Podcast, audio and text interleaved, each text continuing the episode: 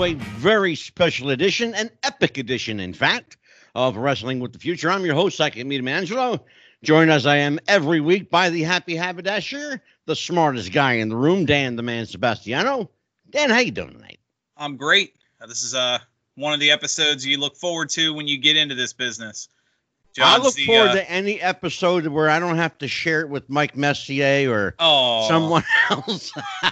Well, this this is personal for me because, you know, I started in, in wrestling as a, a, a historian, and it was the Pro Wrestling Spotlight radio show I listened to when I was a kid that got me into the wrestling history. So yeah. No way. Is, I was psyched when Angelo no told way. me who he booked, so I'm look, really looking forward to this. Oh, yeah. I know Dan was excited about this. Well, let uh, without further ado... Let us uh, let's introduce our guest by way of saying Pro Wrestling Spotlight was the first notable radio program to peek the inside behind the veil, an inside look at the business. It was ahead of its time in many ways.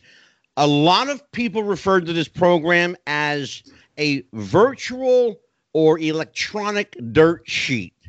It was the first of its kind, really innovative at the time. And the man behind this brainchild was the innovator, the originator, the guy I call the innovator and originator. His name is John Arezzi. He now releases classic episodes of his Pro Wrestling Spotlight on the Arcadian Vanguard Network. There's our friend Brian Last there. Uh, and, and his fine team of guys, and they have done a remarkable job. And I want to tell you, John, they have done a remarkable job of preserving the history and the originality of that content to uh, to as close to original as you can possibly get it.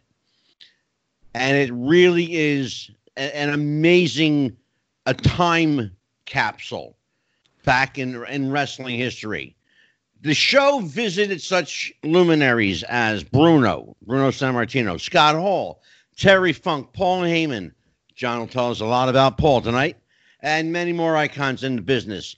In fact, this show made him an icon of the business, ladies and gentlemen. A man known by many names. He is called John Anthony, John Alexander. Some people called him John Arezzi. John, you are my guest. You are my friend. Welcome, welcome home. Well, thank you. It's great to be here with you guys tonight. I uh, had spent the last uh, couple of days listening to some of your past episodes, and totally enjoyable. I'm happy to be here and uh, open it up to whatever you want to discuss, anything you want. Well, let's let's uh, open it up with this. You know, you heard me saying the introduction. You were one of the very wow. first wrestling radio programs. Yeah. Now, as far as I remember, and I think I my history is pretty good, I think you go back to probably the first episode I'm aware of was probably April or May of eighty-nine-ish, somewhere yeah, around April, there. Uh, April the ninth, nineteen eighty-nine was the first commercial uh, episode of Pro Wrestling Spotlight on W N Y G, Babylon, New York. I did start... Um, Pro Wrestling Spotlight actually in nineteen seventy-five in college, uh, so I uh, I broadcasted from our uh, the junior college I went to, uh, Graham Junior College in Boston, and uh, at that time I was a uh, already a wrestling photographer and a writer yeah. for all the Newsstand magazine. So yeah, that's where it started. I had a I had a two week run with George Napolitano oh, sure. on, yeah. on on W N Y G in nineteen eighty-five, uh, but the owners threw us off. Because uh, Captain Lou Albano was a guest, and uh, I he, heard that like, story. We don't want this stuff on the uh, station. But anyway, yeah, April ninth, nineteen eighty-nine was the first uh, yeah. of the long run that we had. Yeah, I actually heard that story about Lou. We could talk about that later if you want. It's interesting because uh, in many ways, uh, my career has paralleled a lot of the guests I've had. Uh, you are no exception. I actually started my career in television and radio, and the very first wrestling radio show I did was nineteen eighty-five, a commercial radio station in Philadelphia called W I P Sports Radio with a young man you might know. His name's Joel Goodhart. Oh, yeah. Yeah. Yes. Good, good, good, good uh, friend.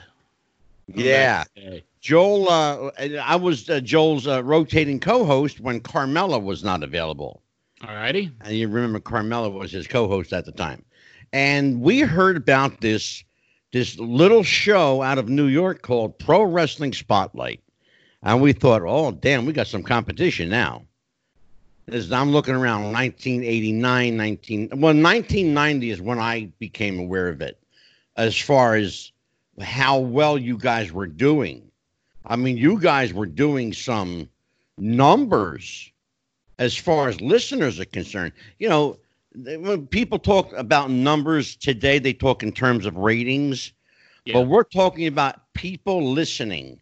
And the one thing you did, you son of a gun, that we didn't think about at the time, you took damn phone calls. You oh, took yeah. phone calls, and we didn't have the ability to do it, son of a bitch. Well, that was a big part of the show. and uh... That was a big part of the show. Talk to me about how this guy, this fan... And I'm going to just say it the way it is. You bullshitted your way into people thinking you were a wrestler. Uh, I bullshitted my way into the ring, yes, for a yeah. couple of uh, forgettable matches. Exactly. Talk to me about John Anthony. Where did he come from? What, the ring name that I used? Yeah. Where did John Anthony come uh, from? That was uh, John Ant- Anthony was my confirmation name. Oh, okay. You know, my name is John Thomas Arezzi. Uh, confirmation name is the third, John Thomas Anthony Arezzi. It was also um, uh, my cousin, uh, my uncle's name. So I just used John Anthony. I mean, I came up with it the day that I went to the tapings. Yeah, and I'm Angelo Thomas DiCipio. That's funny shit.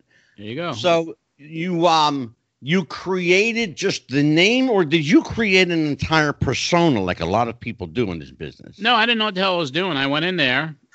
I was a photographer, like the last taping, you know, always shooting the matches there. I was always backstage anyway. Yeah. And I had gotten to know Ernie Roth, the Grand Wizard, pretty well. And uh, oh, sure. And I was like, uh, I talked to him, uh, and I was like, listen, I this was in late seventy-seven. I was in college. Uh I was twenty years old, and I was like, I think I want to get in the ring. And he goes, why do you want to do that? You know, yeah. I was like, I just want to see what it's like. You know, I want to see what it's like. And and he goes, and he talked to whoever he did, and he he said uh, on the January tenth tapes, you'll you're gonna do it. You know, and then I showed up, and I saw Monsoon, and and mm-hmm. everyone had seen me around. I mean, so it was kind of bizarre in a way that I even, I think I lost my mind. Basically to do this. And Monsoon comes out, and he was like, you got your gear? I was like, yeah. He goes, where have you worked?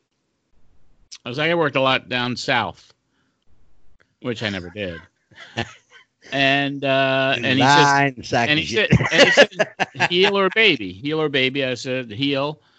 And that was it. And I was really nervous because I was like, all right, now I'm going to sure. do this. And uh, and uh, I saw Ernie, the Wiz, and I was like, um, what's next? He goes, well, you know, you, you, you're working. I was like, well, can you find out who I'm working with? And he went to the back. And I was even afraid to go into the dressing room because I never was back that there because I was always in the in the common area where we used to take photos of the guys. And he came out and he was like, yeah. Dusty Rhodes. I was like, oh. Ah. You're working so, Dusty Rhodes. Yeah, so I, I, I go in the dressing room, and, and the guys are kind of looking at me cockeyed because, um, you know, they know I was a photographer. Savannah Sousa, who was – they put Savannah Sousa with me to be in a handicap match because Sousa saw me and um, it was like, that's the photographer, that's the writer guy. Uh, so the, I was getting, you know, cross looks from the start. And McMahon, um, he didn't tell me, but he told Napolitano, he goes, I didn't know Arezzi was a worker. And George goes, I didn't know either. Because I, I didn't tell anybody. Yeah. I didn't tell nobody. And uh, and that was that. So uh, I was told, you know, we were told we were going to go four minutes or whatever it was. And uh, Dusty and I and Sousa, I mean, I never even knew how any of this worked before because I was never in the dress, in the actual where they're talking about what's yeah. going to happen. So that was also the first time I heard all of that. Uh, and then we were talking about what we're going to do in the ring. And um, and then sure enough, it's my time to get in there and uh, go in and uh, didn't know what I was doing. Didn't know what I was doing and uh, got there Dusty. There had to be some element of the jig is going to be up any moment as soon as someone recognizes me. Yeah, well, I, I think I lost my sanity for a bit. I wanted to see what it was like. And at that point, I really didn't give a shit, to tell you the truth. You know what? You, you see, say that, uh, and Dan and I are going to talk about this, too. Um, you say you lost your sanity, but in moments like that, genius is born. Yeah, okay. Think about what – I want you to think about the result of that insane – ridiculous act of passing yourself off as a trained wrestler. What it actually parlayed, Dan, you this is up right up your alley, brother. Go for it. I think it's funny because you you you, you tell the story of you, you bullshitted way backstage, and obviously you, you worked Dusty Rhodes, who's somebody that a lot of people from that generation never got a chance to. We've had guests on the show that have said that was one person they wish they could have worked with, and yeah. You know, you you lucked your way into it, but from from what I understand, this kind of for la- you know literal peeling back the curtain to to get back there is kind of what really sparked a lot of interest in further pursuits. I was wondering at what point, having you said you worked a couple forgettable matches, you know, your words in one it, night. It was two in one night. I mean, I worked with Dusty. I, I got the sh- shit kicked out of me because I stiffed him a little in the corner. Oh my no! Thing. And then he threw Sousa out of the ring, and then he just whispered to me, "I got to teach you a lesson." And and those bionic elbows were, were laying in there pretty hard on the top of my head, and and uh, I couldn't even go with a body slam, and it was just a it was a clusterfuck, and uh, and that was the end. And they put me in a tag team match on the second round of tapings, me and Joe Turco uh, against Chief Jay Strongbow and uh, Peter Maivia, uh, and I was told uh, I was told uh, you're not doing anything, you stay outside the ring until the finish. uh, Sousa, uh, Turco will tag you in, because the whole match was me trying to get tagged in, and he kept pulling him away, put him in a headlock, pull him away, slap me in the head, you know, just messing with me. And at the end, I get thrown in over the top. Strongbow picks me up, throws me in the corner. Maivia gives me a uh, headbutt. I go down, and Strongbow pins me one, two, three, and that was it. Uh, and uh, then I was supposed to work with Backlund in uh, taping number three, but after tapings one or two, they they just said, "You're done for the night. You're done." I got my ninety dollars, and um, and that was that. Yeah. And then the so, the, the the the it was the ironic part, because three weeks later, um, at Madison Square Garden, taking up my position to shoot uh, Bob Backlund, uh, going up against the world champion Billy Graham, the night he beat Billy Graham for the title. And right. I got pulled out of ringside, and they said, "You can't take pictures anymore," because my picture was in the program that night against Strongbow. Napolitano took that, and they said, "You are you worked on our taping three weeks ago. You oh can't, yeah, you absolutely. Can't do pictures anymore." And and so I basically jobbed myself out of a job. Yeah, you sure did. You sure did. And that was a time when kayfabe was. Was Absolutely. Very protected. Yeah. Oh, my God, please. So now you, you started, obviously, this goes back long before Pro Wrestling Spotlight and wanting to be a wrestler. You were a fan growing up. What was the first match you ever saw? Everybody remembers their first time. Oh, I remember. Was it uh, Vince's product or, or was it a, a Southern-based product? You're talking about on T V or in person? Uh, it doesn't matter. It's well, like I mean, it was it was nineteen. nineteen uh, it was nineteen sixty-four. Okay. Uh, and I was in. I was a kid, and I was seven years old. Mm-hmm. I was in, living in Brooklyn, uh, New York, and uh, my sister, my older sister, who uh, passed away years ago, but she um, she called me. She was like, "Johnny, come in here. I don't know what this is." She was watching T V.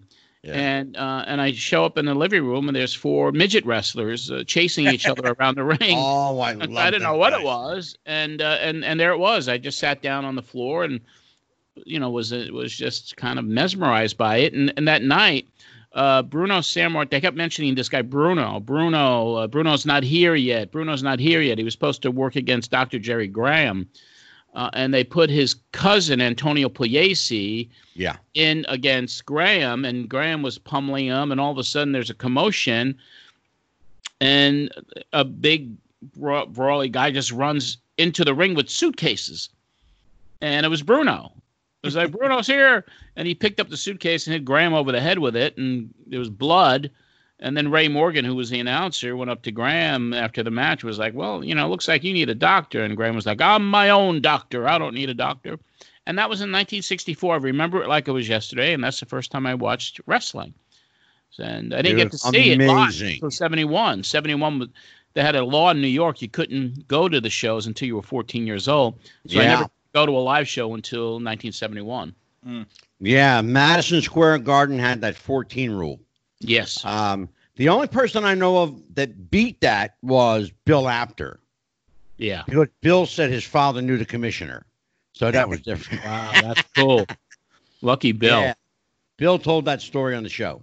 Um, yeah, we all remember our first time. Yeah, mine, uh, and I've told it on the, the show before. My first was uh, in person, nineteen sixty-six, Philadelphia Arena, Bruno versus Killer Kowalski.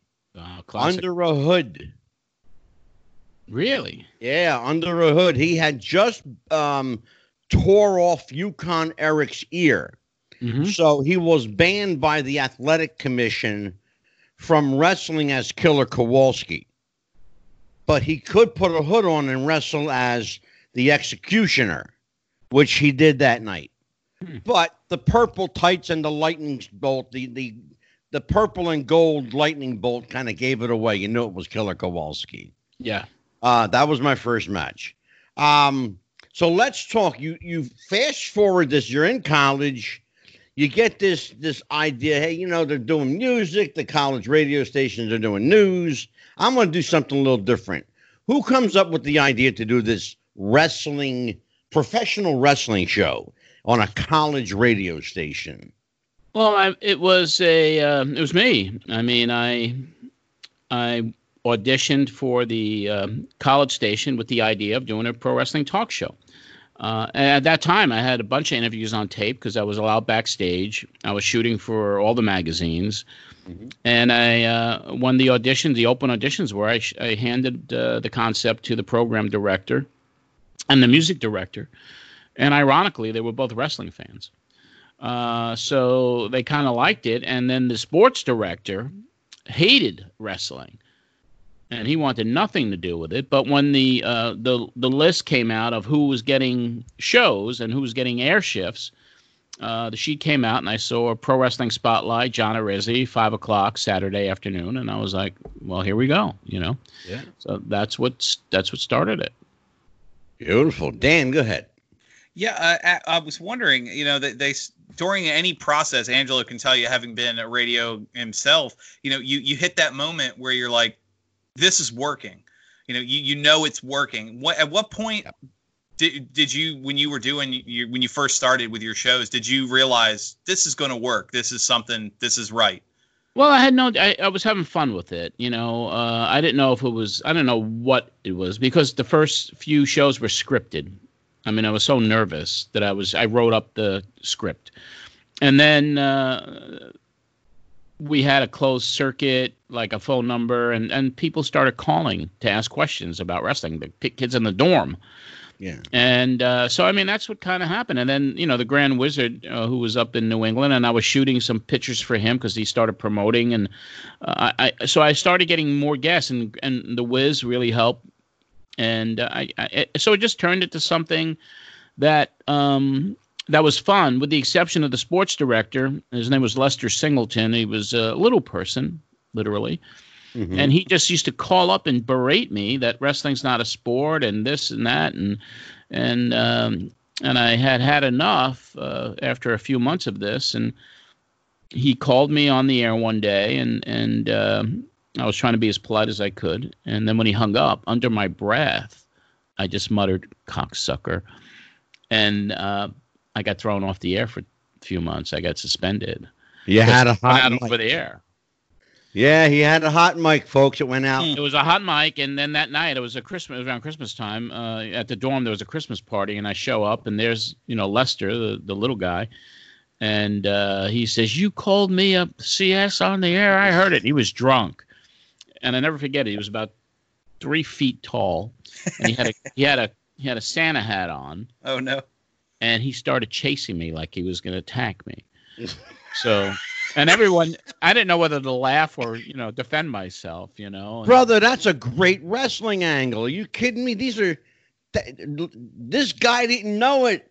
He was a perfect wrestling character. Yeah, it was crazy. Builds up heat. Oh my God. Builds up heat backstage Beautiful. against the midget in a Santa hat. That sounds like something you'd see on T V today. Yeah, oh, crazy. Kidding? Crazy, crazy stuff. But uh, the, the show ran for two years.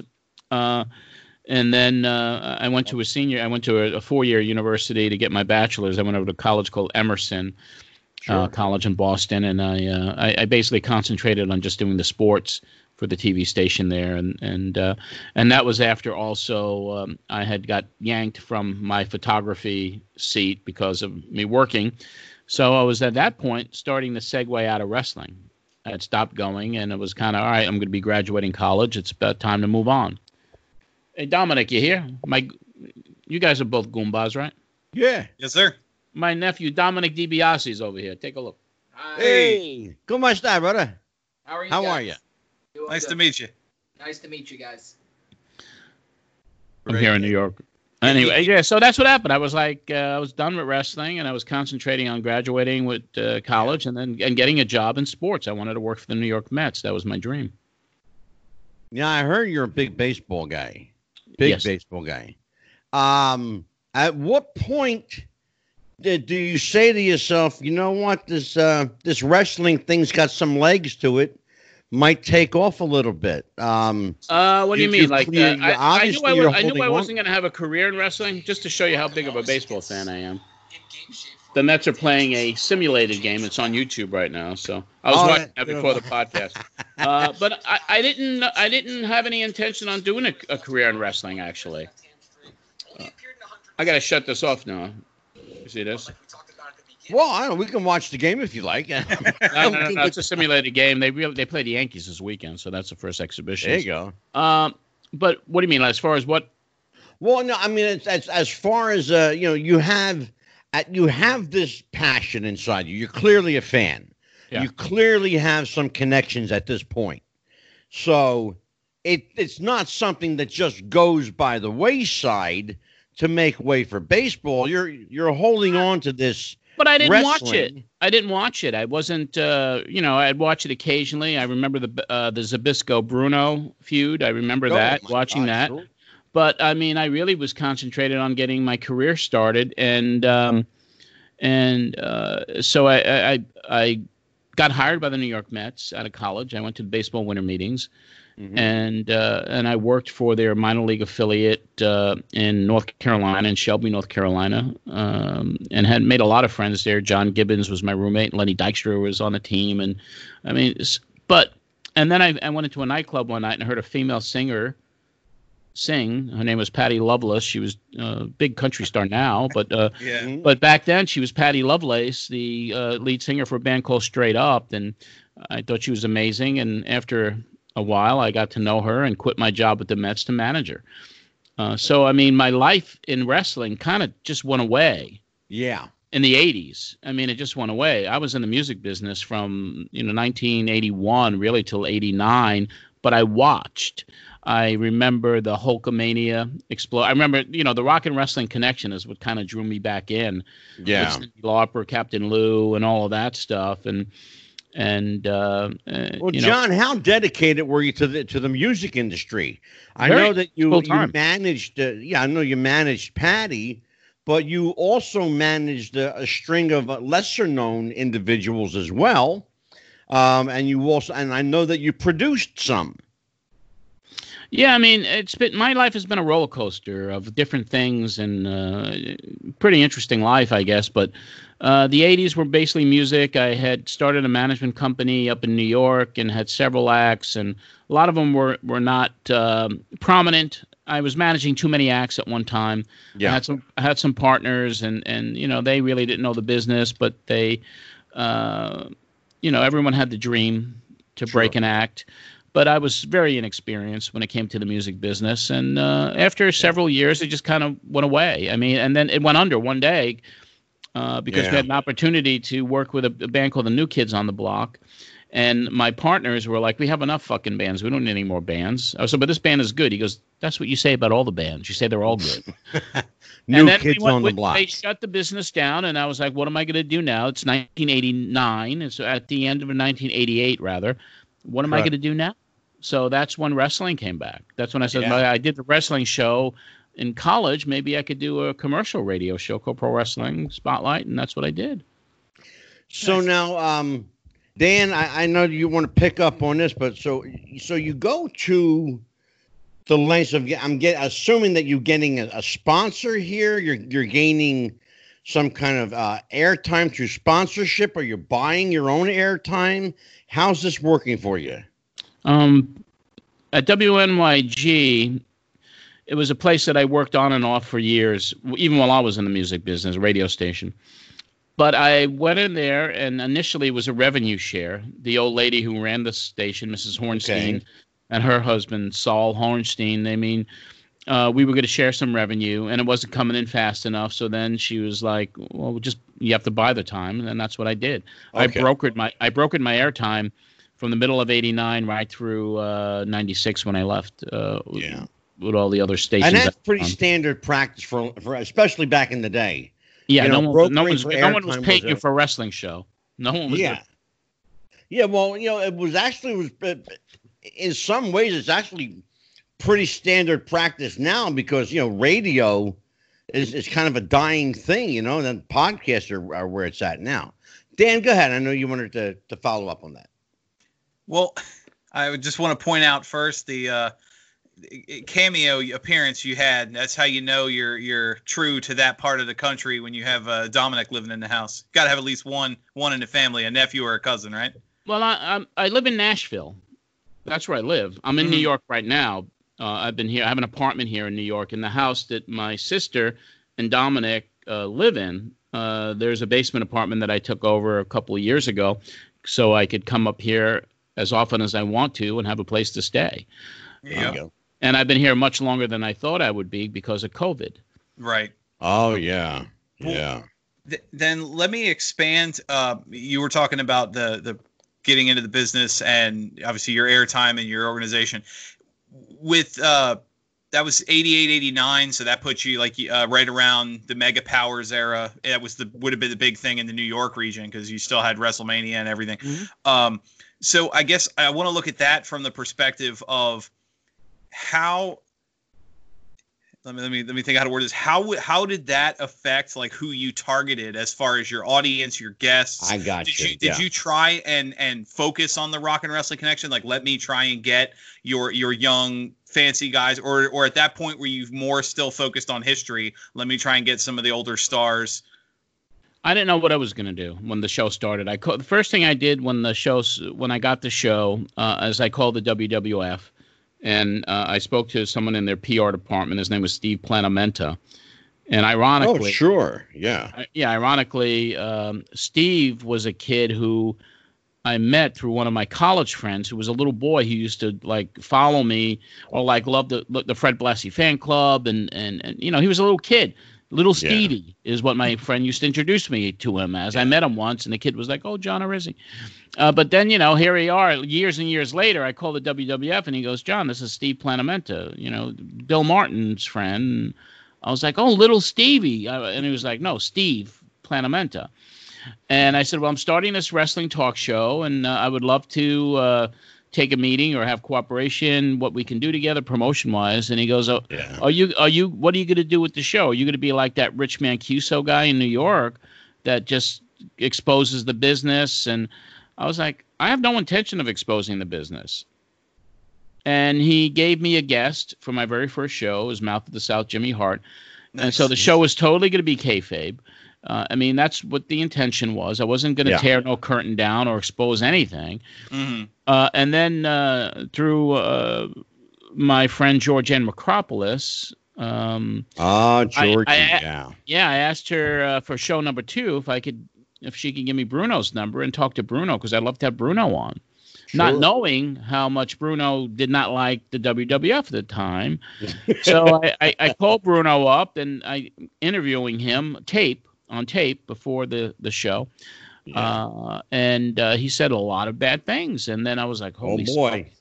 What am I going to do with this? So I called the W W F and I was like, listen, I got Bruno Sammartino coming on uh, this week uh, for this week's show. Uh, but he said some, you know, pretty nasty things about you guys. And he goes, we're not going to air it, are you? I said, well, I think I have to, you know, and that was the end of my cooperation. two, yeah. two shows. It was one show. And I was well, it. I mean, by the end of episode two, the contract, the, the agreement was over. It was, yeah, it was done. I was done. I was, uh, Dan, remember these words. The more done. things change, the more they stay the same. Right. It's ex- nothing's changed. It's exactly the same way now. Yeah. It, in fact, in many ways, it's worse. It's worse.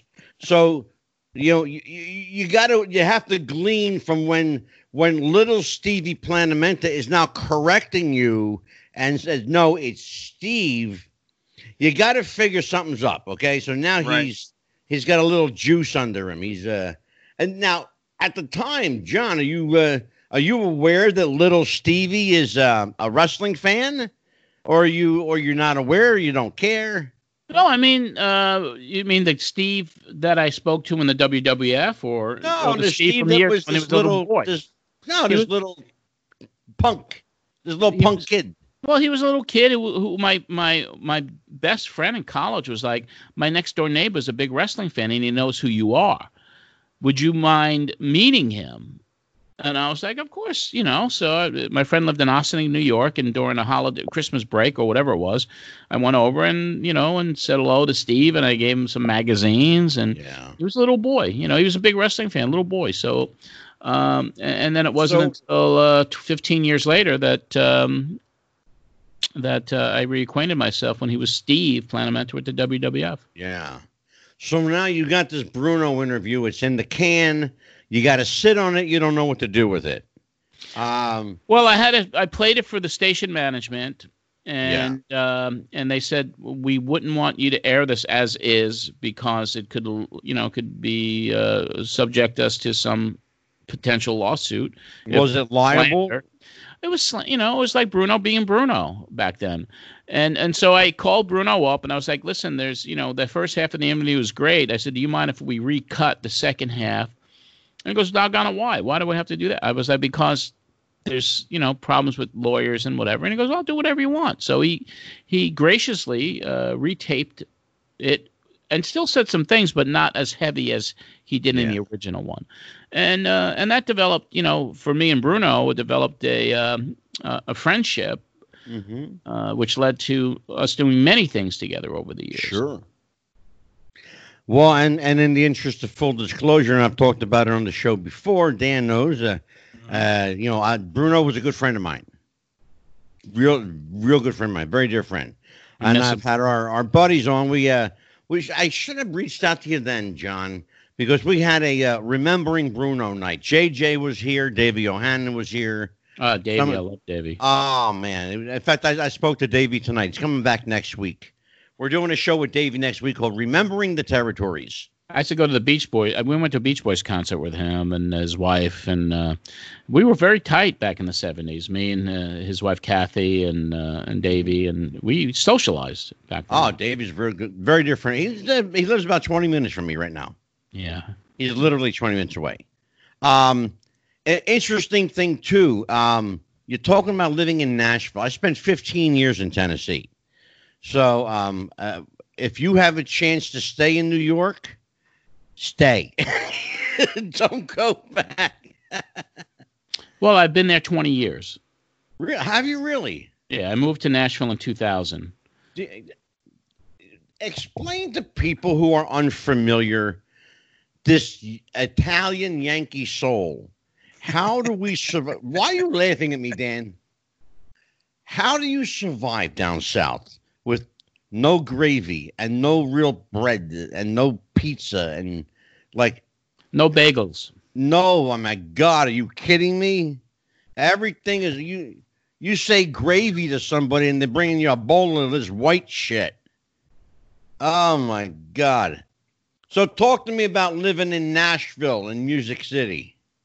Uh, a job brought me there in two thousand. Uh, I was in the music business. When I when I got out of wrestling, that's when I changed my name to John Alexander in nineteen ninety-six. Mm-hmm. I couldn't take wrestling anymore. It had really fucked me up mentally and uh, financially. And uh, I had enough, and I, I wanted to turn the page on it and put it in the rearview mirror. So I changed my name to John Alexander. Uh, just And I got a job at a local Long Island country radio station because I love country music because of Patty Loveless from years ago. And I started selling advertising, and, uh, you know, one year goes by on Long Island. Then I get hired away by a New York City country station, Y one oh seven F M. I spent a few years with them, and then I get a call uh, asking me if I would uh, move to Nashville to open the offices up for a T V network called Great American Country as their head nice. of music marketing, sure, and uh, national account development. So I took the gig because I had been visiting Nashville with the other jobs, and I liked it, and the cost of living was great, uh, and it was uh, it was a, it was a good place uh, to uh, to hang your hat, and the job was great. It was a six figure job. It was more money than I'd ever think I'd ever made in my life. I mean. And I went down there, and, and every year was incredible for me. And then I moved my family down, my mom, uh, my sister, my nephew. I mean, we all lived down in Tennessee. Uh, mm-hmm. My mom had passed away, and then my sister and my nephew moved back to New York because uh, they missed the culture, and they yeah. missed New York, and they missed the Italian uh, people. Um, uh, but I had a job, and I stayed. But, uh, you know, I, I love Nashville. I think... Now, uh, it's a little bit more challenging for me down there uh, just because I, I've left the music business this year uh, after being in it for twenty-three years. Mm-hmm. And uh, and I miss my family, and life is short, and COVID is here. Yeah. And uh, and, and, and so I've been spending more time in New York than Nashville. I've I've, I've been here, you know, for two months almost uh, with my place empty in, in, in Tennessee. Yeah. So I have some decisions to make on what I'm going to do in the future. But uh, Nashville's a great place. They don't have the pure Italian stuff, but it's a yeah. it's a great place. And I was in the country music business, and everybody knew me as John Alexander there. I was yeah. really successful in what I did. Uh, uh, it's but, so interesting to hear your story because it parallels mine in so many ways. You know, I wasn't going to make a living in Tennessee, you know, as Angelo DiCipio. So I had to become Angel Diablo. What did you do down there, Mister Diablo? Television and radio. My dear friends at the Gaylord Entertainment really? Center and uh, Gaylord Media hired me on for uh, some of their radio stations. I did a lot of their voiceover work. My voice can still be heard on some of their commercials. He's uh, uh, He's he's he's blowing smoke at you, John. A- a- Angel Diablo was the number one rated Chippendale in the Nashville Strip. No, sir. He was uh, he was the voice of Tennessee for. Were you a W S M guy, or did we did you do any W S M work for Gaylord? Or uh... I I did uh, actually some work for the insurance company. Okay. Yeah, I did. Yeah. Um, the founders. W S, by the way, the, the, for people who don't understand, W S M literally stands for We Serve Millions. Mm-hmm. That's what it means. People nice. think it's the call letters of it. Yeah, it is the call letters, but it means We Serve Millions. But no, I uh, I actually uh, I, I did quite a bit of uh, voiceover work. I did a lot of wrestling stuff when I moved to um, East Tennessee. I was involved with a company there called. Uh, East Tennessee Championship Wrestling. Um, we've actually, uh, Dan and I actually talked to uh, Ron Fuller about um, uh, the the character that ran that group, a gentleman named Terry Landell. And uh, you, you remember that conversation that. we had with Ron. Ron is a good friend of mine. Um, but we, uh, yeah, we did some work with the, with East Tennessee Championship Wrestling. And, um, you know, Buddy Landell was a friend of mine. And, uh, Uh, of course, Ricky and Robert, you know, Ricky lives in Bristol, Tennessee. Robert lives in Florida, but they were dear friends. You know, I did a lot of I did a lot of work in Tennessee, you know, mostly radio and television. That's, that's primarily where I made my living. But wrestling was my hobby. Mm-hmm. I never relied on wrestling for my livelihood. Thank God. Had I, I'd probably be broke right now. So, Dan, go ahead. Tough business. Well, let, let me ask. It's let me ask merciless, you something, John. John. It really is. It's a merciless business. Very it cutthroat. Will eat your soul alive and spit it back out. Go ahead, Dan. I'm sorry. Well, something I, I mentioned earlier. You know, your your work in radio and a lot of what you did was the reason I got so interested in the history of wrestling. I'm I'll be thirty-seven here shortly, so I mean I'm old enough to remember the territories, but I also had to watch the tapes, rent the tapes from the store to see like Memphis and some of the stuff I couldn't get on T V. Um, but I want to get off wrestling for a second, have you expand on something if you don't mind me asking. You, you you talked about your history in country music. I think that's an interesting question. I'm curious because you mentioned you got out of wrestling in, in the late nineties, right around mid-late nineties, you said, um, right around when, when wrestling started changing. The wrestling we all grew up with, well, I grew up with, and I'm sure you guys, you know, in later in, in later years, it, it started changing to the more modern, what we see now, where it got away from being wrestling and more into the stunt show. And then you mentioned getting out of the music business right around the last few years where country music has started evolving from your, you know, Garth Brooks and, and, and that Kenny, Kenny Rogers and what I grew up listening country yeah. music. And now it's more your, your pop, your Taylor Swift. I'm curious, how did that, it, it, did that impact your work in the business at all when country music transitioned to the more pop um, giddy country that, that that's on the radio today?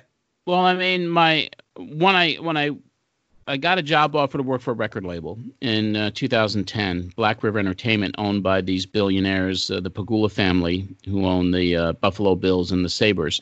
Yep. So um, I, I went in there, and, and, and country music was starting to change a little bit. I was managing a girl named Sarah Darling there, and um, and then I discovered a kid named Kelsey Ballerini, who's a big star nice. today. Yes. I found her in a pizza place in Franklin, and um, anyway, that's, it's a long story. That's awesome. Uh, but but when Florida Georgia line broke and the music started changing to rap in a way, and it just it started losing it started losing its its uh, its real its genuine, because country music is about storytelling, always mm-hmm. was to me. That's why I loved it so much. Yeah. And um, and I, I I was finding myself losing my passion for the new music that was coming out of Nashville. Uh, and then I, and then after I left the record company, uh, I, I basically with a New York guy, we started a crowdfunding company for young, young developing country artists, a crowdfunding platform for us to develop them, uh, raise money for them, try to open the doors for them. And that's what really kind of turned me off. I did it for four years, but the artists, the kids today, uh, were doing music for a different reason. Uh, they wanted to be a star rather than an artist. And, you know, everyone was too sensitive. No one liked it. No one liked being critiqued. No oh. one liked, no one liked being oh. given advice. Yeah, don't. Uh, so I, I, and I think I started, There's I started, an old story. I started aging out, basically. I started aging out of it. And, uh, and that's, that's what really kind of, uh, and I just left the music business really this year, January, February. That was yeah. kind of it. I said, you know what? I'm not, I don't want to do it no more. And I was in it for a long, long time. But yeah, the transition uh, from the time I, I fell in love with country music and being a big part of the Nashville community and helping so many different labels, artists, managers. And then when it started segueing into this new bro country stuff, mm-hmm. uh, and there's a market for it, and it's a younger sure. generation's music. It's not, it's not for an older demographic. Uh, yeah. And the older, it's like every generation has its, you know, it's it's time where a new generation comes in, and mm. the old music the kids hate. Right. So I yeah. mean, I love the Beatles. My parents didn't. They love Frank Sinatra. You know, so it's a generational thing. Sure. Yeah, and now, absolutely. and now Nashville and the music that's being produced is very few. Uh, there's very few artists coming out now that I really can say I appreciate and like. You know what? I got to tell you, um, and I want people, you know, listening to hear this. It's really important. Uh, what John is saying, uh, and, and to some degree what Dan and I are saying, that we say, in, in fact, every week, is if you follow the narrative, it doesn't matter the business, it doesn't matter the uh, the industry, the narrative is the same. What was is now being turned into what is. And what is is about finance, instant stardom, the microwave generation. Give it to mm-hmm. me now. I want to be famous now. I don't want to pay my dues. I don't want to work hard. I want, I want it. I want, I want it, but I don't want to bust my ass for it. You, you know, it's funny you mentioned that in the music business, because we've had some guests on that have told almost identical stories to the indie wrestling business today, too. A lot of these young exactly. guys coming into the wrestling schools already have their gimmick plan. They already have their finish plan. Yeah. And if you deviate from the star that they know they can be, then they don't want to hear it. And we, we yeah, we had that conversation, Dan, uh, with the uh, Doc Diamond, mm-hmm. in fact. Now, uh, John, I don't know if you know Doc Diamond, but uh, I don't. He's been around. He's a uh, he's a Hall of Famer, mm-hmm. um, a, a wrestling Hall of Famer, not a W W E guy. Thank God. Um, but yeah, but here's the here's the deal, though. You know, um, he told us that people came into his school already with the mindset of, this is what I want to be. This is going to be my finishing move. This is my costume. They had everything planned out. They didn't count on one thing: learning how to work. Right. And that's what's missing in music. It's missing in television. It's missing in wrestling and film and every aspect of visual medium entertainment. Nobody wants to do the work anymore. One of the things Dan and I pride ourselves on on this show is that we're not a wrestling show. We are historians. We are archivists of history. Wrestling is the subtext for the story that we tell. And the story that people tell on this show every week is one of a business that is both brutal and at the same time offers great redemption to the fallen. So let's talk about the rise and fall and rise again of John Arezzi. You are a guy who, a lot of people may not understand this, but if they go to a fan festival or they go to a wrestling convention or they go to an access, an all-access um, uh Uh, uh, you know, what what would you call that, uh, Dan? An all-access, what, uh, uh, a fan convention? What would you call it's that? It's a fan fest. It's yeah, a, a convention, a fan, fan fest. fest. Yeah. yeah. I, I, see how the simple solution eludes us? Um, there's a good chance that you need to thank John Arezzi for that, because my understanding and to my knowledge, even my knowledge of history, John, you're the guy that brought that to us. And I got a little story to tell you.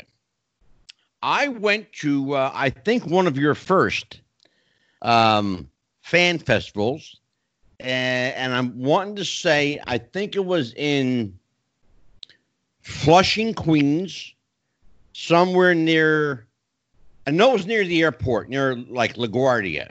Across the street. Acro- yes. There was a place there called the... The the Royal Royce or the uh, the Royce some, Hotel. The, the Royce. Royce Hotel. Thank you. The Royce Hotel. I remember. I was almost said the Rolls Royce Hotel. The Royce Hotel. I'll never forget that for a couple of reasons. I took a bus trip up. I came with other people. Long story short, it's the end of the day. We're getting ready to go. It dawns on me, I bought a gimmick. I left it inside. I run past the bus driver. Give me five minutes. I'll be right back. I come out. I got my gimmick, but the bus is gone. Oh, boy. Oh, no. I had to wait three hours for my buddy to get home just so I could call him on a pay phone. No cell phones. No cell phones. I think about this, folks. No cell phone. A pay phone, pocket full of change. Call him up and say, dude, can you come and get me? Oh, my God. That was, I will never forget. But I will tell you, I had the time of my fucking life. That was a Which great, uh, great. Which one was it? Who do you remember the the performers that were there? Uh, I remember.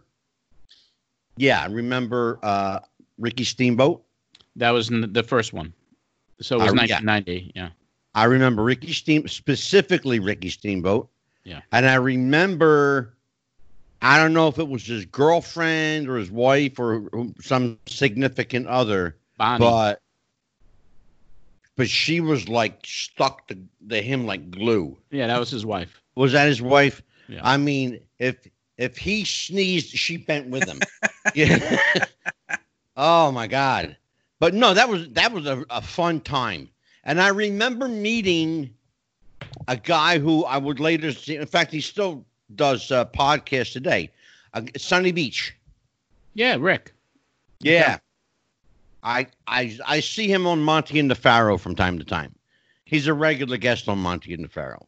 Um, but go ahead, Dan. You're shaking your head. What you got? No, I'm I'm cracking up at your story. It's it's funny that you know I'm old. Okay, small, well, I'm not, old. Not, not that. It's it's the the small world narrative. You know, um, I mean, I was. I didn't go to uh, my first wrestling convention until I was older because my, my parents weren't nearly as supportive of me liking wrestling as, you know, he, John mentioned the generational gap. You know, my, my dad lived, he had, he had to walk past Buddy Rogers' house to get to school. So when I'm, when I'm sitting in front of the T V with, you know, flipping between Hulk Hogan on one channel and, and yeah. a, uh, N W A watching Flair Steamboat on the other, is like, oh, those guys were nothing compared to, you know, Rogers and Putski and all the guys he grew up with. But yeah, yeah I, I want I want to ask, because you you talked about, Angelo brought up these fan fests. What what what kind of expand on that? Like, what led to that? The idea, like, hey, we can get some wrestlers together. We do the signings. We can do the pictures. What, how did that come about? Well, I, I had always been a a fan of uh, baseball card shows. Go to a baseball card show and you meet a ball player, you get an autograph. There's dealer tables, you're buying baseball cards. And uh, I was like, why isn't there something like that for wrestling fans? And that's what kind of started the idea. And then I just started, you know, thinking about it and uh, and then started planning the first one because I had the power of the radio station behind me. It wasn't a huge station, uh, the first one at W N Y G, but um I was able to convince a few people to put a little money up as well because I, I really didn't have the, the money to put up, and they thought well, it was you know, a good John, idea. You stopped there for just a second. I was going to go there with you. Mm-hmm. Um, you know, anybody that's ever put one of these fan fests on, it's a costly proposition. Yeah. It's an expensive proposition. Um, you got to have some friends with deep pockets, mm-hmm. and uh, and somebody who, who believes in you enough that they're going to get a return for their investment. Correct. Um, what was the what was your pitch? What what was? Uh, your... There were clients. There, I mean, there were clients. There were real estate guys. There mm-hmm. were Italian guys. They uh, they uh, they like sports. Our, our guys? Uh, no, they weren't like that. Boys? No, they weren't on the boys. No. Ah, uh, damn! No. I love no. having stories. No, about but them. they, uh, you know, I, I, I I talked to them. They thought it was a good idea, and we did it. I mean, you know, we got Sting. Sting. I knew Sting was going to win the title that summer, yeah. uh, and uh, so he was the guy that we went after as our headliner. So he got like five thousand, I believe, uh, back in nineteen ninety, and then I got Steamboat and Terry Funk and Bruno uh, and uh, and Cactus Jack. And oh, sure. uh, and John Studd, uh, uh, but John had gotten ill, so he couldn't make it. And then uh, a promoter by the name of Herb Abrams uh, reached out through Georgianne and says, I'm oh, starting sure. this wrestling federation. Can I launch it at your convention? And he did. Uh, so, I mean, it really was a um, it was a pretty cool event. And uh, I don't know how much money it made, that first one, because I wasn't in control of the books. Right. Uh, so I don't know what was made or lost. Uh, I didn't get a return from it. Uh, and, uh, and you know, that was that. It was a learning experience. So why, why do it again then? Because I love the business, and, and I thought but it could even be, though if you I realized do, that you, you took a financial beating that you, I've taken, uh, I've taken risk all my life. Every day is a risk. Everything I've ever done in cool. my life is a risk. I've never been afraid to fail.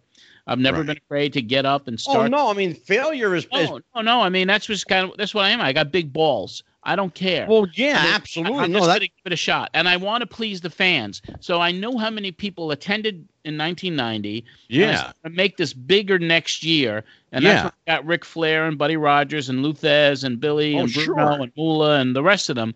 So absolutely. It was just something that I felt that uh, I, I always wanted to give the fans that opportunity to get up close and personal with the guys. Well, I mean, you got to have, you know, super large cojones, and we're, by the way, our sponsor is going to play into this. Um, you've got to have a super large cojones uh, to be able to pull something like this off, and you can't be afraid to fail, absolutely. But it doesn't hurt, John, to make a couple of bucks, you know. No, I mean, that was always the, that was always the objective. You know? Back in the day, I, and I'd be the first to admit this, back in the day when I was doing Pro Wrestling Spotlight and when I was doing the conventions, I wasn't a good businessman. I was still, yeah. you know, fairly young. Uh, I, I was always kind of an entrepreneurial guy, but mm-hmm. I didn't understand the, I didn't understand what it could be and how much it could be generated. And yeah. I got worked by a lot of the guys. Oh boy, who, who, who they talk to each other. Oh, you're paying him this and you're paying him that. So, I mean, that was the stuff that I couldn't handle back then because they were workers. And I yeah, and work. Brother, I got news for you. You'd be hard-pressed to handle it today because there's still workers. No, I can handle it today. Because well, yeah, I, now today I can you handle just it today because, go fuck of, because, it, because, yeah, exactly. I told the Ultimate Warrior to go fuck himself and hung up on him once when he helped me up. Yeah. Because you learn. Oh, you learn. I got you get an education. You, you, you get your master's guests on the show. We've had guests on the show who, who told them to fuck off, too. Um, Dan, before yes, we sir. go any further... Tell John Arezzi who uh, who our show comes courtesy of. Well, Angelo mentioned in order to do some of those things, you got to have big, big cojones. Well, big balls, big, John, big, big, big balls. Big cojones, whether they're uh, you know strong cojones. The key is uh, you got to keep your cojones clean, shaven, trimmed, which you Manscaped. Can with our friends at manscaped dot com. Yes, sir. manscaped dot com currently running the wondrous Lawnmower three point oh. Uh, use promo code Manscaped, or excuse me, promo code Wrestling Future, Wrestling Future. for twenty percent off at manscaped dot com to keep your warrior challenging cojones clean, trimmed, especially yes. in the summer. You don't want to, you don't want the boys being too warm in the in the locker room, so you got to yes. keep it clean. Promo set up. Code Wrestling Future. twenty percent off. They're currently Absolutely. running the, uh, the combo packs, which you can save uh, all kinds of money on. So.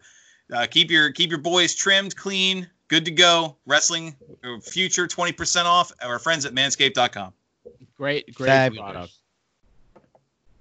We love our friends at Manscaped. I love those guys. Balls to the walls. That's where we're going, baby. Balls yes, to the walls. Yes, sir. So, go ahead, Dan. I'm going to let you, because uh, you always tell me that, you know, that I, I hog the conversation and I interrupt you.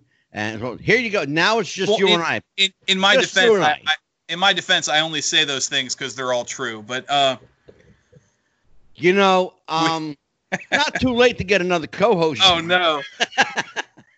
But uh, no, John, I, I was, I was actually, I was going to ask you about that. I'm glad you mentioned it because y- you ran the convention where the U W F launched, and that's one of the best and simultaneously worst moments in wrestling history. Oh my God. Where yeah. you have a man come on stage and now you had a, a crowd and a gimmick, but he also, he promised uh dead performers would be there. And it's just, I, I well, wondered he, how he basically said that Bruiser Brody was going to be one of his uh, stars and Bruiser was murdered uh, the year before. Exactly. You, uh, you have, Uh, a defining moment. I was I was kind of hoping you could you could touch on that being the, the behind the scenes. Like, how did that go over for somebody in the back? Um, Herb was a character. Herb, uh, you know, he, he came in and with the you know with the, you're talking about cojones, he had them, but he uh, he said a lot of misfactual things. Uh, but he launched the U W F at that convention, and he. Uh, Yeah. He convinced Bruno to be involved with him and Captain Lou, and he eventually got Andre the Giant for a little bit. I mean, so he uh, he was a nut. You know, he well, was a crazy, fairness, he was a crazy John, guy. I mean, he was a nut that had, you know, fat pockets, brother. Yeah, I mean, he had uh, wherever the money came from, uh, whether it was his uh, clothing stores or his wa- his ex-wife, I don't know. He had the dough, and he went yeah. through a lot of money. Oh uh, yeah, he uh, you know, I, I knew Herb really really well, and he was uh, he was a very endearing guy, although he was a lunatic. Yeah. Uh, and uh, he was just one of a kind guy, and he and he rolled the dice, and he he thought he could take over. You know, wrestling, and thought he could put Vince out of business. And he, uh, he just, um, he never listened to advice from anybody, whether it was from Bruno or yeah. Captain Lou or any of the big quality performers that he was associated with. Mm-hmm. But he, you know, he gave it a shot, and he's a piece of wrestling history. And, uh, that's yeah. what you got to say, you know? Well, you know, it's, it's it seems Kirby. almost a given. It's a death knell. It really is, you know. Think about it, Dan. It's it's almost a death knell to to to tempt that I'm going to put Vince out of business. I'm going to be bigger than Vince. Right. What? What? Don't even try to compete with Vince. Just do a good show. Yeah. That's like I mean, you know you, what we do here. I mean, but if you do well, Vince, if you're doing well, Vince is going to try to squash you anyway. Right, but you, you have yeah, to compare. Yeah, but let it, if, if that's going to happen, John, let it happen organically. Don't yeah. tempt fate. In Don't words, pick a fight. I mean, hey, com- thank com- you. compare compare the fates W C W had when, when T N A tried to do their Monday night show versus yeah. versus like a Ring of Honor or New Japan, which just said we're going to put out a good product, and and they, they don't yeah. they're not the anti W W E. I mean, they are with their talent, but. You, you just well, do a good like show, and the fans will come to you. Dan, you know, to John's point, you know, why pick a fight? You know, you know, to to to uh, echo the words of the late Roddy Piper, you know, you don't throw rocks at a man carrying a machine gun. You know, like, right. why would you want to tempt your fate, seal your fate before you ever have a chance to fight? You know, exactly. Um, Herb Abrams was an interesting cat, though. Uh, I never knew Herb. I never met Herb, but I know people that worked for Herb. Uh, and in the interest of full disclosure, Herb Abrams Junior is a friend of mine, not only on Facebook, but I know him. Um, and I can't get him to come on this show and talk. He won't come on here. He doesn't want to talk about it. Uh, why? I don't know. I think he's got a hell of a story to tell. If he, uh, If he chooses to tell that story, that's another that's another story, quite frankly. But, uh, you know, ultimately, John, you know, why did Herb fail? Was it just insanity, or was it or was it really just the drugs? What, what happened to this? this um, I would say it was more probably the um, the demons that he had uh, internally. Yeah, he had a lot of ambition. And he was uh, he was a good salesperson. He knew how to convince people oh, sure. to work for him. But I think it was more of the um, I think it was uh, the personal demons that did him in more than anything else. Good, then. No, I was I was uh, kind of agreeing. Is is the the it, the they touched on a lot of it with the Herb Abrams episode of uh, Dark Side of the Ring, mm-hmm. where you you had a lot of behind the scenes. I mean, really, the U W F is, is probably one of wrestling's biggest coulda stories, woulda coulda stories. Yeah, I was you know, a big where, part of the show. I mean, I, I helped them mm-hmm. with the content. I was on the show. I was on camera. I mean, yeah, it was it was an interesting episode. It really was. I mean, yeah, um, and we, we should point out that story. that's uh, Viceland T V, uh, Cocaine and Cowboy Boots. That's, that's it, the name correct. of the episode, yeah. He loved his cowboy boots. Apparently. Uh, apparently he did. Uh, John, one of those individuals that you are associated with throughout history is uh, one Vincent Russo. Um, we're not going to get too much into it because uh, in the interest of full disclosure, once again, uh, Vince Russo will be a guest on this show in a couple of weeks. Bro. Uh, yeah, bro. Way to God, bro.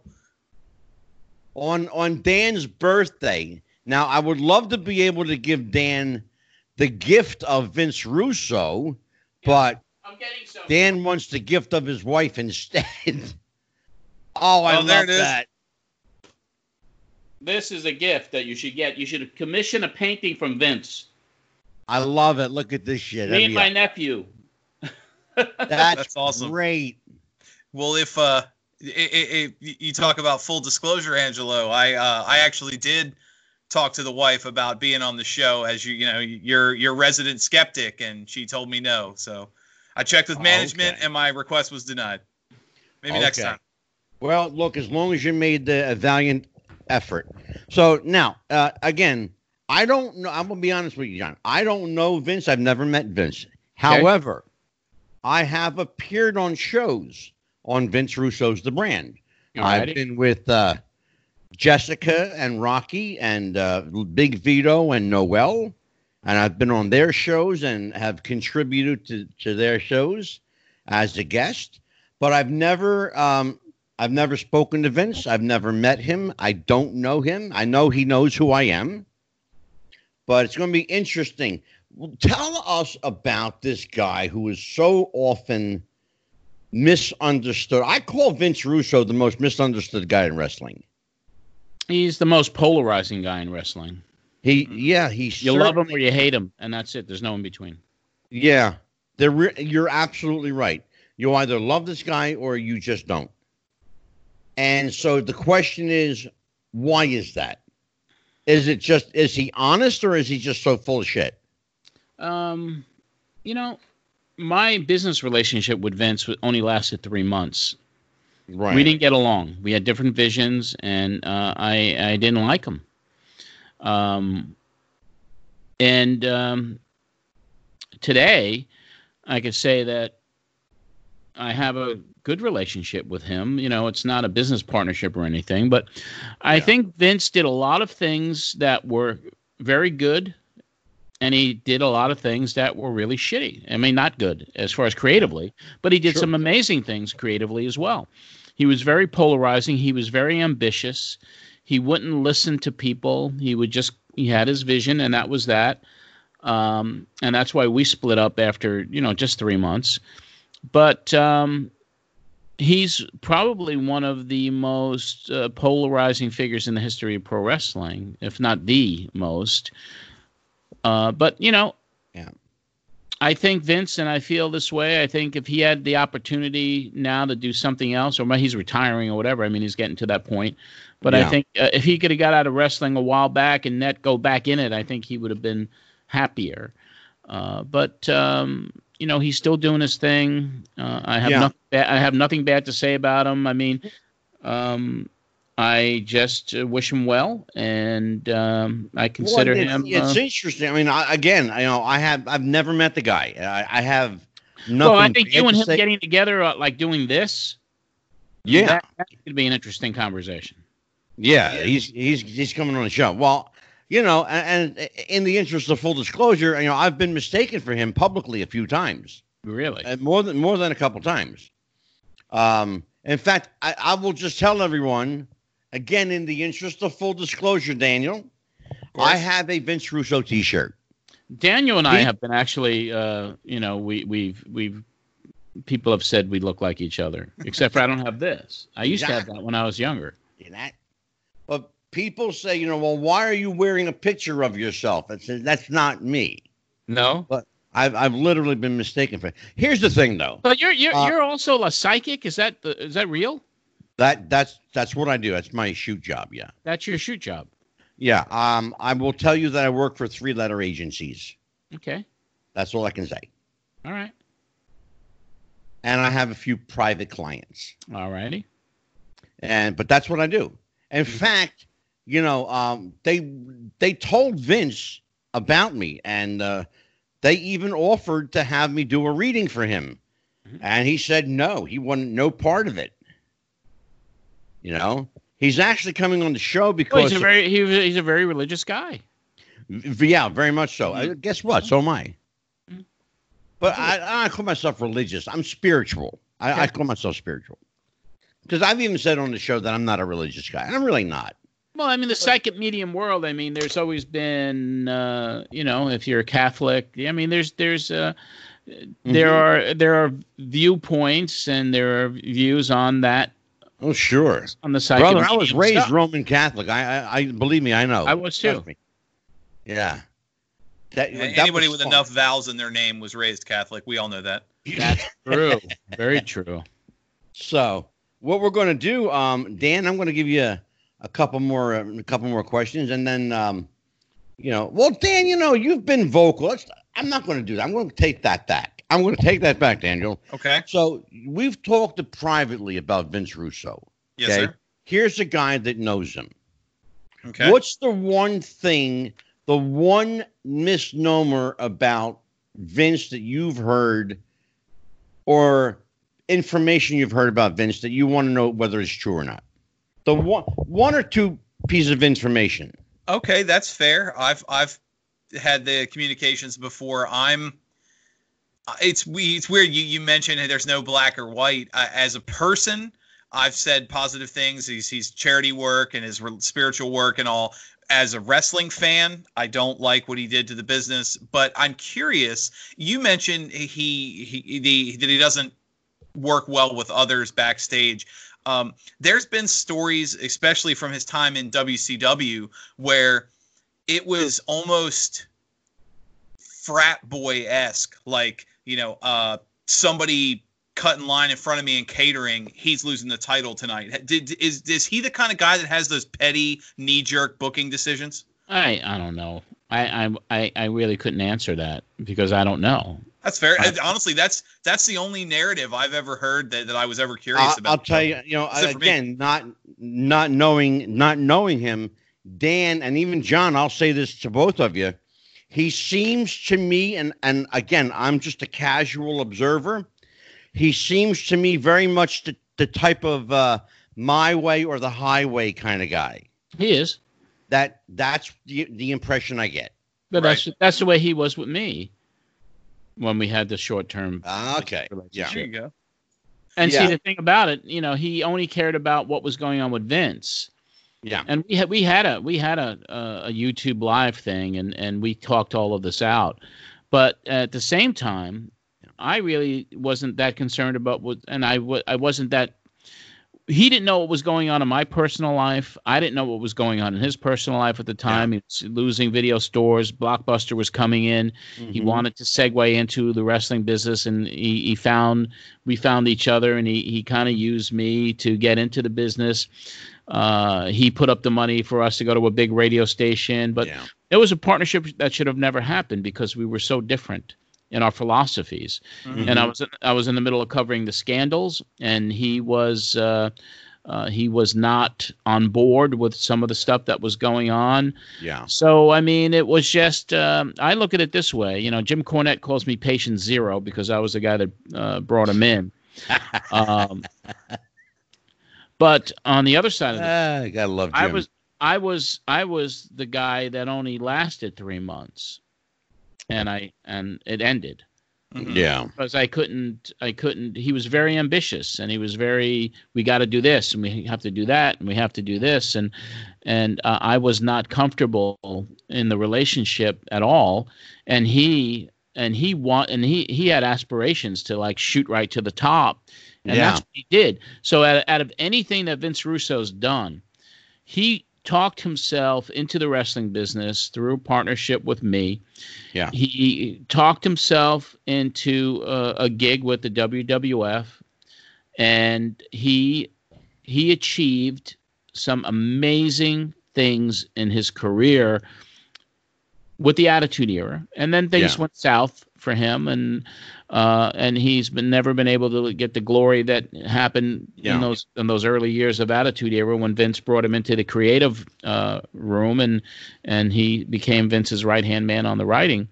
Yeah, uh, but he, he he he's accomplished a lot of great things. But so that's why I mean I have um, and I know there's a lot of people that hate him, and I know Cornette hates him, and I know there's so many people that hate him. You, you don't say. But there's but there's also people that like him personally. I mean, I talked to a, a top performer, Hall of Fame performer this week, and we were talking about Vince a little bit because he's going to be uh, coming on one of my shows uh, mm-hmm. in the future, and he says, you know, um, Vince Vince, I love the guy as a person, but his business stuff I'm not too much of a fan of. Yeah. yeah. Because yeah. he is a great. He's a grandfather. He's a family oh, man. Sure. He uh, and he um, he basically um, and I like even the conversations I had with him when I when when we kind of buried the hatchet a few years ago. Mm-hmm. My nephew was the big fan of his. My nephew was the one that kind of said Russo was doing this podcast and he's saying things about your uncle. And, and that's when I reached out and we had this thing. And, and then I went to Colorado for the holidays and I went, I got together with Vince, with my nephew. Yeah. And it was a, it was a great breakfast. It was great. And he was so happy uh, that we had. I uh, saw that. Uh, I saw that YouTube piece that you're talking about, John. Yeah. Now, as far as, you know, Vince's success, you know, one thing I learned uh, living in Tennessee, and I think you'll appreciate this, is that they uh, they have an expression there. Even a blind squirrel comes across an acorn every once in a while. Mm-hmm. And that was Vince Russo's success. He got lucky. He got it was a moment in time.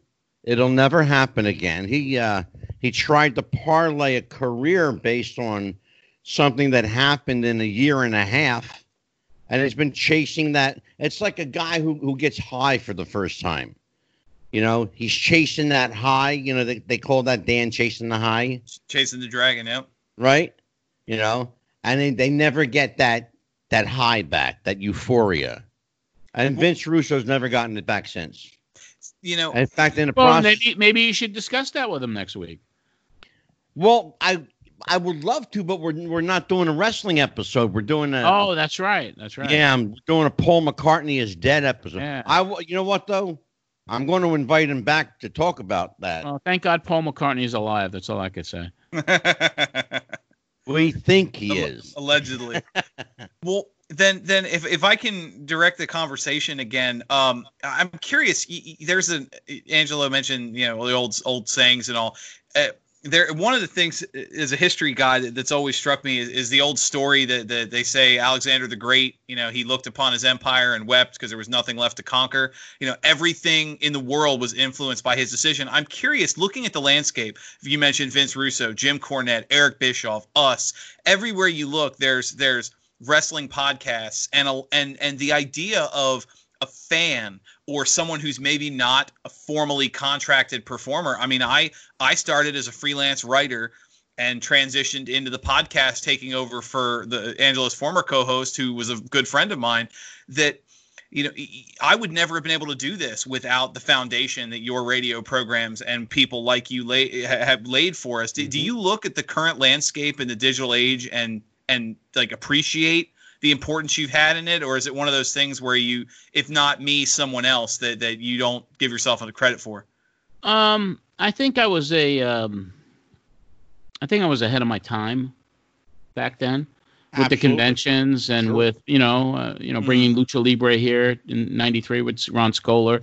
I think the radio show, I think there's a lot of things that I did that were a little bit ahead of its time. Uh, so I look back at what I am today, and the only thing I am today is a historian and an analyst. I don't really give two shits about the product today. I mean, I'm not saying uh, against it or bad. I, there's some things that are good and not. My yeah. role and why I am back is to uh, is to share with the fans the memories of wrestling the way it used to be. And I'm Thank launching you. a website in about in two or three weeks. I have f- movies that I shot at Madison Square Garden as a thirteen-year-old. Mm-hmm. Uh, Andre the Giant's first match there. I have ten thousand pictures. I have uh, about forty or fifty films from the Garden. I have audio from the seventies, eighties, nineties. Mm-hmm. I have videotapes when I was a wrestling promoter in the nineties that people have never seen before. Yeah, that's my role. Yeah, it's not a it's not a today guy. Uh, and and yeah, basically what, exactly. what I hope, what, what I hope, uh, what I hope, and my demographic is not a kid. My demographic is somebody forty plus, right? Who are going to remember the old days, and that's exactly. I know what my I know what my niche is. That's why I got a book deal. I got you know my book's coming out next year, and it's and it's a story about what I did, not only in wrestling but in country music. It's a story sure. about a guy with multiple personalities, music guy Absolutely. John Alexander. Wrestling guy, John Arezzi, sure. New York, New York Mets guy.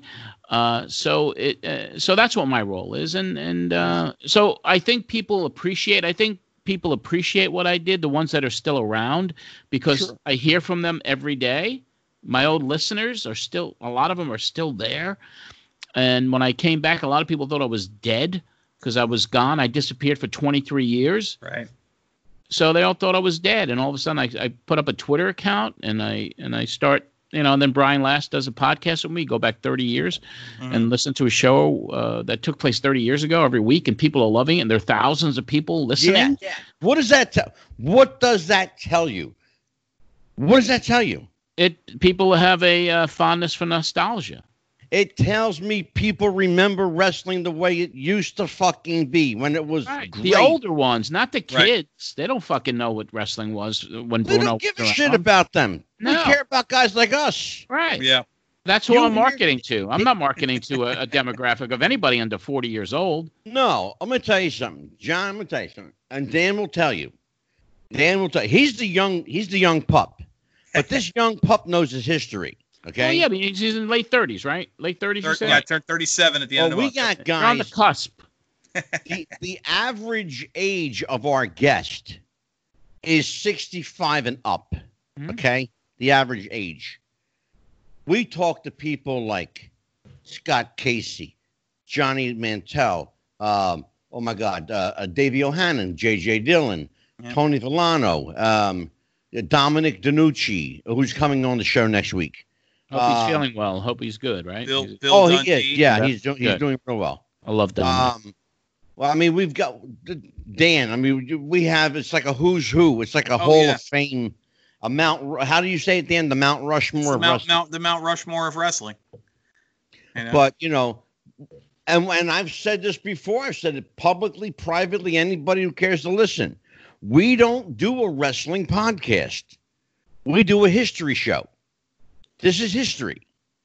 This is we're, we are preserving the history, right? And what I call I call it preserving, protecting, and defending the history and integrity of wrestling, the way it was, the way it used to be.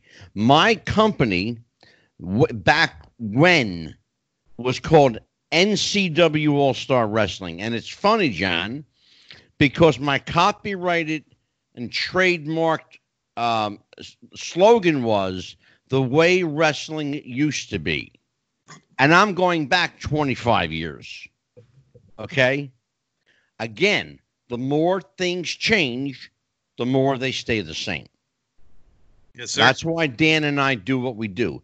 You'll notice that we talked, you and I talked the human element tonight. And that's what Dan and I do. We talked the, about the, the personal aspect. I don't give a shit about this match or that match. I could care two shits about what match or or who met who or I got my picture with this guy. I don't give a flying fuck. I care about the history that you bring. And you bring, my friend, a plethora of wrestling history. Dare I say, without John Arezzi, we probably wouldn't be here talking about John Arezzi. That that's really kind correct. Of you. I don't know how true that is, but that's kind of you. It's it's quite true. Let's. I mean, think about it. You know, I did a radio show. You did a radio show. But you were able to do something I didn't think about doing. Involving the people. Telephone calls from listeners. Who would have ever thought, uh, well, especially in Philadelphia, because Philly's a tough crowd. Who'd have ever thought that somebody would actually give a shit to call in a radio station and talk about wrestling? Are you kidding me? Right. We fought to stay on the air every damn week because we had the Phillies. Eh, we had the Eagles, eh, you know, the Sixers, all like really bad sports teams that people fucking loved. Okay. But then we had this. This underground market of wrestling fans, you know, the silent majority that used to rise up on Saturday nights at the Spectrum, you know, thunderous twenty-five, thirty thousand of them, you know, after the building would fill up, they'd be outside. Somebody would run back and forth between the inside and outside, filling everybody in on what was going on. I'm sure they had guys like that. They used to call them runners. I'm sure the Garden had guys like that, too. Guys that would run outside and tell everybody what was going on inside.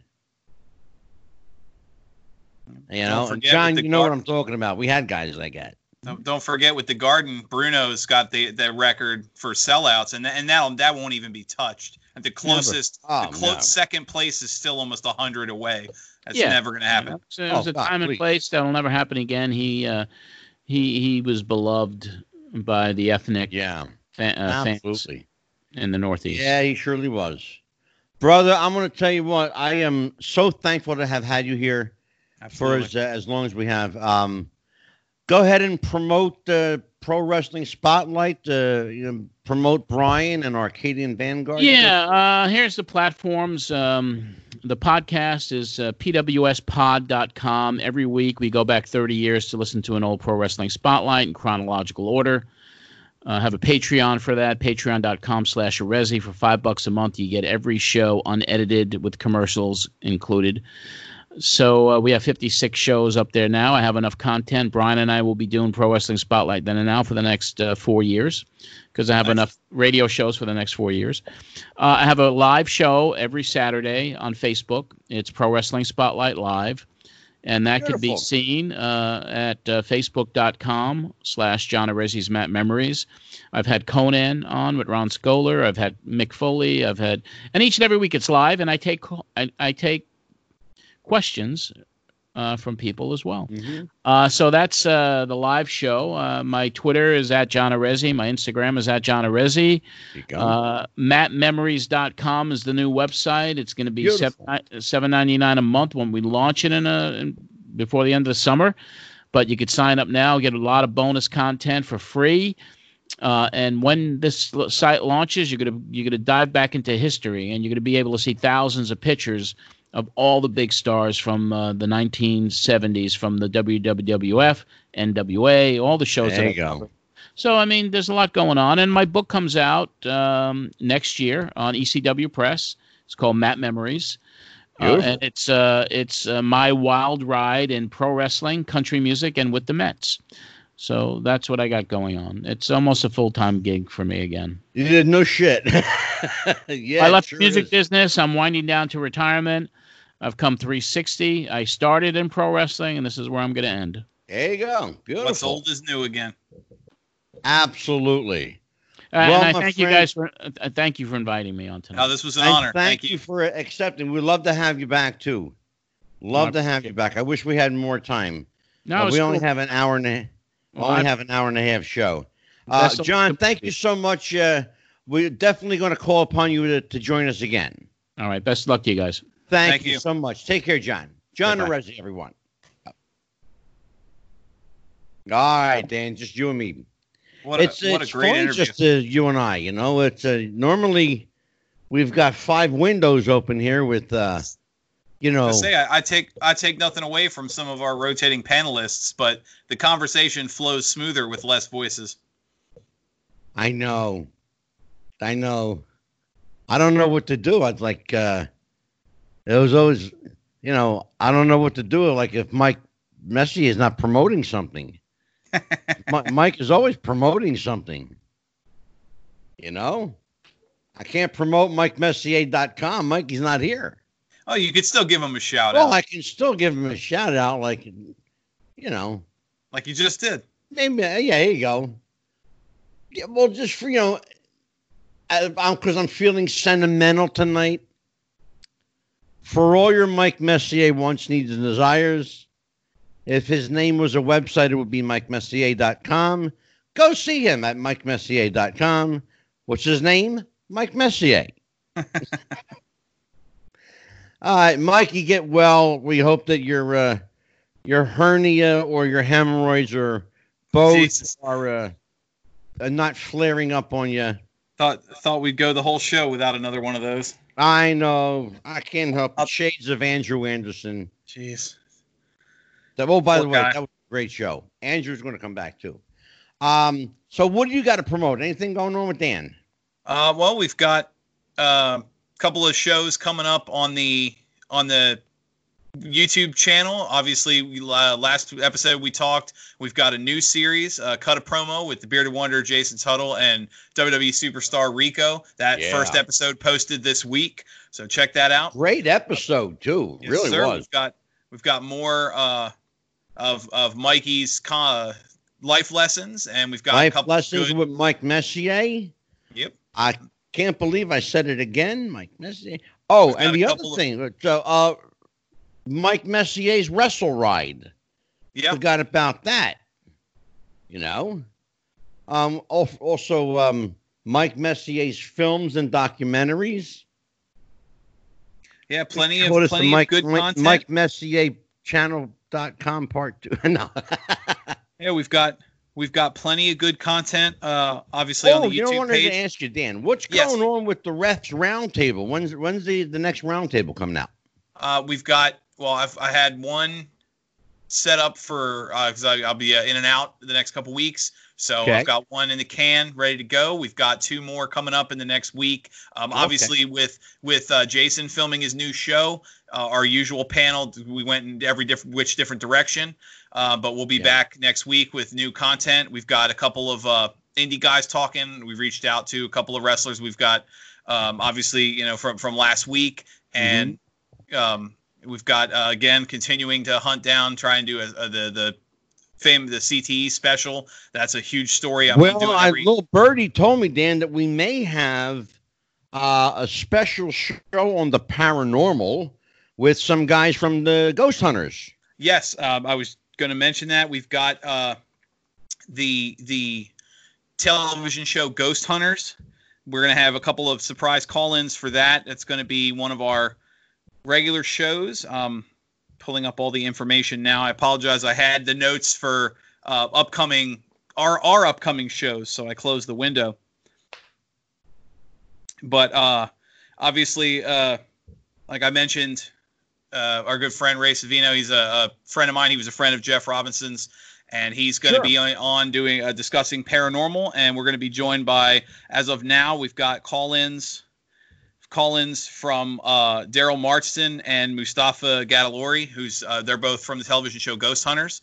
Okay, um, it's going to be interesting on my end. I already discussed that they're, they've got uh, some some new stuff coming up. Obviously, their big thing now is they run a series of public ghost hunts, which are just picking up now as COVID's allowing people to be in groups. Yeah, and yeah. It's it's going to be it's going to be interesting, because that's going to be a discussion from the perspective of, again, you talk about the people side, because you know you know my well, my uh the, the thing about the ghost hunts that's interesting, Dan, that? is that because these these ghost hunting groups are generally smaller clustered groups anyway, four to six people generally, no more than four or five. Yes, sir. Um, They have a little bit more leeway, a little bit more accessibility than perhaps a group of, of ten, fifteen, or twenty, you know, a, a larger group. Right. Um, so it's going to be interesting. I would love to see, you know, a small group of maybe, you know, four or five people, uh, you know, investigate uh, or do a, um, you know, a haunt. I would love to be able to present that, in fact, as a special episode on the show.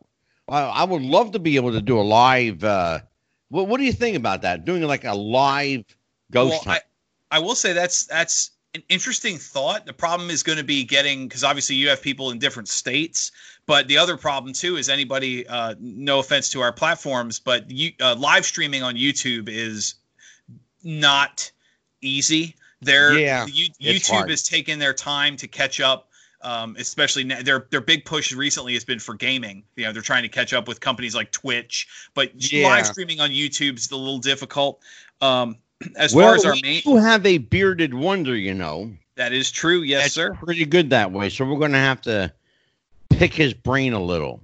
Yes, what else sir. And, well, we've got uh, next week. We've got the discussion on the territory days on the twenty-first, July twenty-first. You mentioned that. Yes. That's going to be a great show. Uh, July twenty-third, our friend Baby Doll's coming back. Baby Doll, yes. So uh, that's, I mean, anybody who, the, the first time we talked to her and anybody who's ever heard her talk, that's a great interview altogether. Yeah, uh, on the twenty-eighth is your special show with the Sage Okoye and Vince Russo discussing yep. the, Could whether or not the Whether or not the, the, the man who identifies himself as Paul McCartney is who he says he is, that should be interesting. We will find out. And then then coming up the first week of August, uh, August fourth is going to be our paranormal show, and August sixth is going to be part three with Bill Dundee, who's uh, that's that was we obviously, I mean, you talk about somebody who knows some stories. Um, oh boy. But we've got we've you got a lot of good stuff coming up. You could do a ten-parter with Bill and never get the same story twice. Absolutely. I love Bill. I'm well, he, God, I love Bill. Bill, Bill reminded me to, doing the interviews with Bill Dundee reminded me of the two parts we did with Sam Houston, where yeah. you you can just a kernel of story can turn into a lifetime of memories from oh one question. God, yeah. And next thing you know, you've been talking for two hours, and I got to three questions on my paper. That's not a criticism of how much he talks. It's a, it's it's a it's a compliment to the depth the, of yes. the stories he can tell. Exactly, and exactly. People don't understand that. They say, "Oh, I wish you'd asked more questions." Why? Right? Why? Well, I mean, you, you remember our, our it was a part two with Sam Houston. It was an hour and ten minutes into the show before anybody got a word in because it, just, it was just one story to the other to topic for to topic, which and you it were very great, grateful. Exactly, and that's the people side of things that we do. Hey, hey, now, but um, I mean, as far as uh, our as far as our platforms, brutal on me, brother. You're really as as far as our platforms were. Uh, obviously on YouTube, we're on Facebook. Uh, we also have the closed Facebook group, Wrestling with the Future Podcast. We're on Twitter at Wrestling Future. That's no G, Wrestling Future. Um, you and I are both on Twitter. I'm uh, at the man underscore W W T F. Mm-hmm. And yes, your sir. Twitter handle is Psychic Medium Angelo? Uh, at uh, Psychic Angelo on Twitter. Psychic Angelo. Um, yep, find me on Facebook. I'm, I'm really easy to find. At Psychic Angelo. There you go. Um, did you do our Instagram at Wrestling with the Future on Instagram? Yep. Yes, sir. I forgot about it. That's our relatively new platform, Wrestling yes, at new. Wrestling Future Instagram. Yeah, we got little video clips up there. We've got photos. We've got our guest list up there. If you want to mm-hmm. see who's been here, who's coming, we got our guest list up there. We got. I'm I'm adding. It's a slow process because they just right. wanted me. Um, I don't have a team like John does. God bless him. Um, so I have to do like, you know, old school one at a time, you know, right. I well, need, and- I need about five more Jason, the Bearded Wonders, you know, loading everything. Yeah, but you, you wouldn't, you wouldn't be a wonder if there was too many of you. I know. I tell you what, God, that man has been amazing. And, he, and, and I'm, I'm, a, As, Hell as of long a as, website he's putting together for us too. Oh yes, and as, as long as Jason and I, Jason and I have been friends for a long time, and I'm I'm glad he became a part of this. But for those obviously uh, on the podcast side, anywhere podcasts are, for those on YouTube, don't yeah. forget to like, share, and subscribe. Uh, buy the t-shirts. And oh, we got we. I wanted to tell you we picked up a couple of stations. Uh oh, here we go. Yeah, I got to find out. I didn't even know. I just found out today. We picked up a couple of stations, and um, I'm going to tell you who they are here. Here we go. Um, the uh, oh, here we go. Um, we're on. We are on Podtail. We are on uh, Backtrack dot f m. Nice. We are now on Chartable dot com. Okay. Um, we are uh, on where else do we? I just I just saw it. Here we go. And where was that other one? I just saw it. Oh, for God's sakes! Um, Chartable, Backtracks, Podtail. Um. And I, those are, I had four, but those are the three that. That's that's fair. I forgot where the hell I put the other one at. Anyway, a, a, a bit of a pat on the back, shout out to ourselves. The reason our number of st- stations picking us up continues to expand. As of last month, we had exceeded two million downloads on the yeah. show, which is impressive. We we've touched on before the average lifespan of a pro wrestling podcast is about three episodes. We've exceed we were over a hundred. And uh, more than two million downloads, and the, yep. the, the, the innovator of of really without without him, we wouldn't have wrestling podcasts. Was just yeah, on the show. And you know what? He's real humble about it too, Jeff. You know what I mean? Oh God, please! Oh my God! I almost said Jeff. Holy smokes! Well, wow. I've, I've, you know, I've, I gotta tell you, Dan, I've been th- I've been thinking about him a lot lately. Yeah, um, I, I, mixing us up. I'm sure he'd get a kick out of that. Yeah, he's probably pissed on himself laughing. But no, I've been, I've been thinking about him a lot lately. I, I've been seeing his pictures come up in Facebook. You know, his, his mother and sister mm-hmm. are on Facebook, and occasionally they'll like something that I put up there, and, you know, and then, it, of course, it says, you know, I mean, yeah. oh, anyway. Well, Jeff, we love you. We miss you, brother. Man. Yes, sir. Um, So anyway, Dan, I tell you what, it, I, I, I, as far as I'm concerned, Jeff is here anyway because he's the one that picked you. Absolutely. Um, for Dan the Man, I'm still Psychic Angelo. Little darker, little whiter, still the same guy. We uh, we appreciate everything you've done for us, folks. We'll be here next week, same time, same podcast channel. Um. I don't, boy, I'm really screwed myself up with that one, boy. I tell you, my, my head's all screwed. You're going to have to say goodbye to us. All right. Well, uh, for, for, like, like I uh, said, don't forget to like, share, subscribe. Uh, we've said a lot, and we'll see you next time.